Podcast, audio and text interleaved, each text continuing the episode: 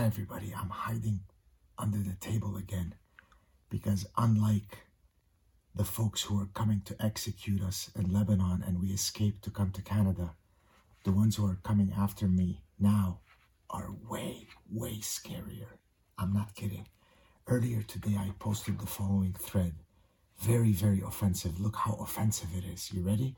I'm going to need my glasses. I'm going to speak slowly because I don't want them to catch me under the table because I've done something really horrible. You ready?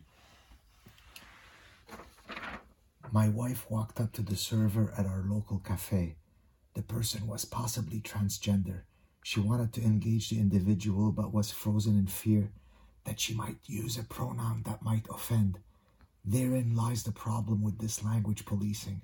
It takes perfectly natural social situations and in the quest to not offend an extraordinarily small minority who, of course, deserve to live fully dignified lives like anyone else. Everyone is walking on eggshells. Fighting for a world free of bigotry does not imply that we must suppress perfectly natural categorization mechanisms that are built into our brains and our languages. I can be free of bigotry without being compelled to celebrate your unique personhood. Oh my God, that was so bad. I mean, it's indistinguishable from Himmler. So I'm saying that my wife, in her desire to be empathetic, was concerned that she would say something offensive. Did you hear that? In her quest to not offend. That's what the story's about.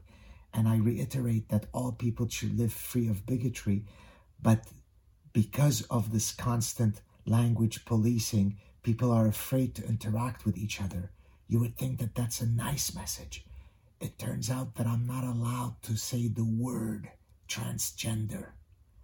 And if you go to the threads, I'm almost at 10 million views for one day because of the unbelievable e-mob that has come after me because I'm such a Jewish Himmler.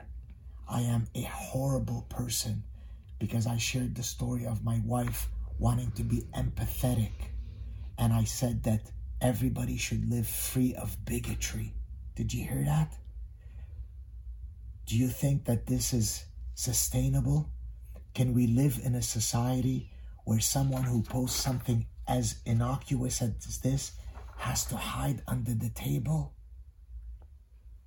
I wish I could say slowly we inch. My daughter is taping me. She is just as scared as me. We are both very, very scared of the keyboard warriors coming after us. I gotta go, ciao.